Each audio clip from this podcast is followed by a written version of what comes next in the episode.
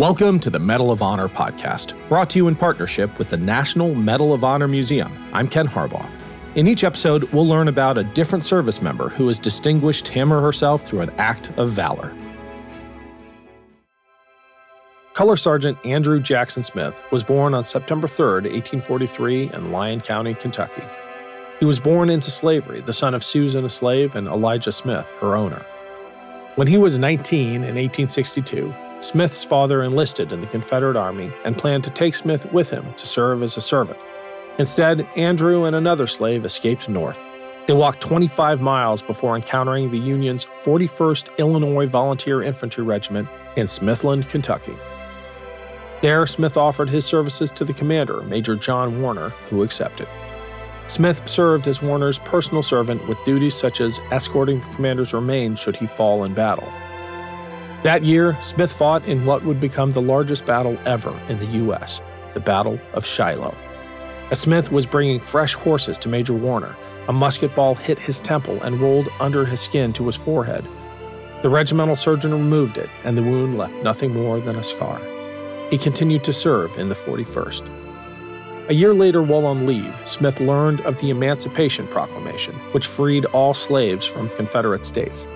Intent to be more than a servant, he decided to enlist as a soldier in the 55th Massachusetts Volunteer Infantry Regiment.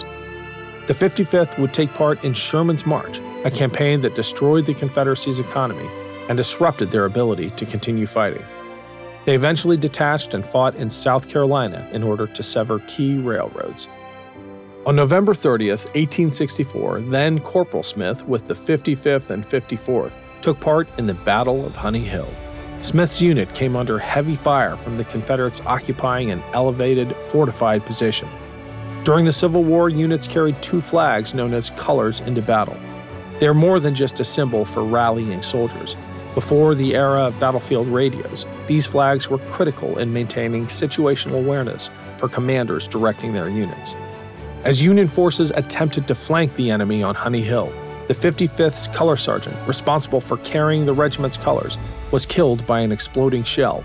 Smith took up the colors and carried them through heavy musket and artillery fire, ensuring they did not fall into enemy hands. The Union forces eventually withdrew after losing half the officers and a third of the enlisted men. Because of his bravery, Smith was promoted to color sergeant.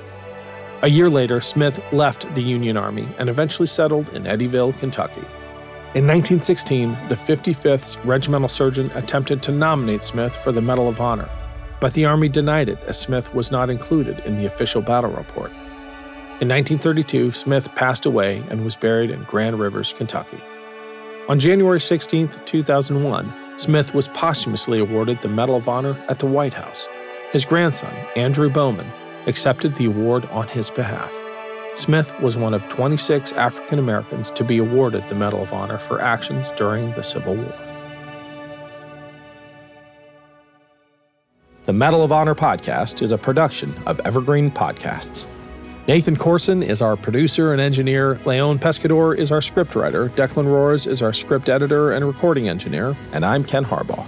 We are proud to support the National Medal of Honor Museum. To learn more and to support their mission, go to mohmuseum.org. Thanks for listening.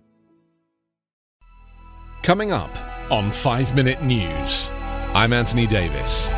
You might think it's partisan because maybe it's critical of one side or the other, but it's not. It's just the truth. And I think that's also something that's kind of unusual for Americans listening to the radio or to podcasts because the news landscape in the States has been so partisan for so many decades. So, five minute news is verified, truthful, independent, unbiased, and essential world news daily.